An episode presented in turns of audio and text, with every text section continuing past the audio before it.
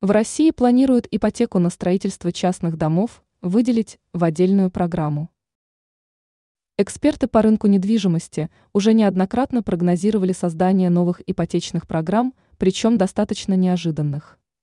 И вот правительство РФ выходит с новыми предложениями, которые в ближайшее время изучит администрация президента и сам Владимир Путин.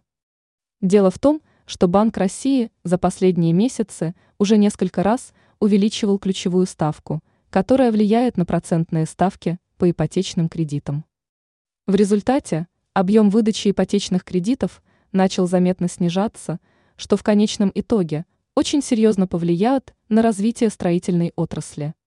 Как информирует ТАСС, министр строительства и жилищно-коммунального хозяйства РФ Ирек Файзулин на встрече с Владимиром Путиным предложил строительство частных домов выделить в отдельную программу.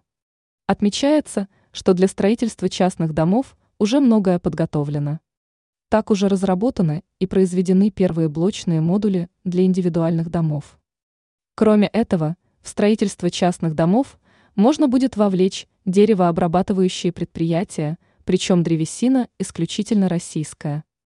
Такая программа позволит развиваться многим предприятиям деревообрабатывающей промышленности и крупным застройщикам частных домов.